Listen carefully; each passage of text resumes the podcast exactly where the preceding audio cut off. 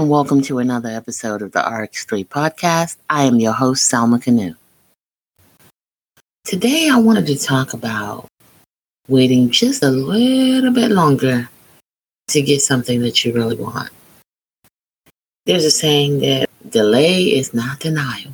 Sometimes when we want something, we want it really badly, and we're almost willing to settle for something that's not necessarily right or it's almost right, but we're like, I might not find something that's going to fit every criteria. But what if there is something that will fit every criteria, but you just don't have the patience? Sometimes waiting just a little bit might just be what you need to get exactly what you want.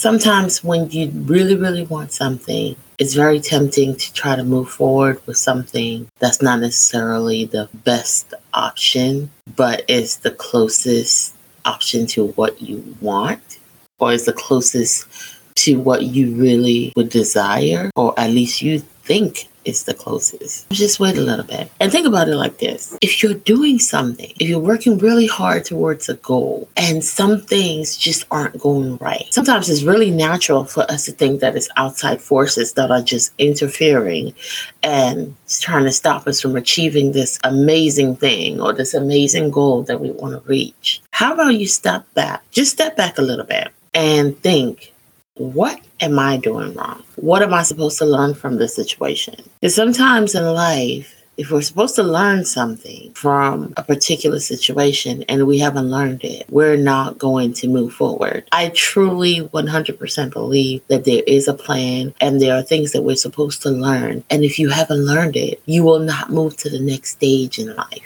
And so just kind of stepping back and thinking, what am I supposed to learn from this situation? What is it that I'm doing wrong? And step outside of yourself for a second and step outside of the ego. Because you know, ego does play a part, right? When you want something and something is stopping you, you're like, what is going on? Are you trying and this is not working? Drop the ego for a second Let's drop the ego at the door and then step back and think, what could I do differently to allow myself to move forward? Is this really the direction that I need to be going in in the first place? That's another thing you should probably ask. Sometimes stopping and reevaluating what it is that you're doing or how you're doing it may be just what you need to go in the direction that you need to be going in. So just because you don't get what you want when you want it and how you want it doesn't mean you won't get what you want. Delay is not denial.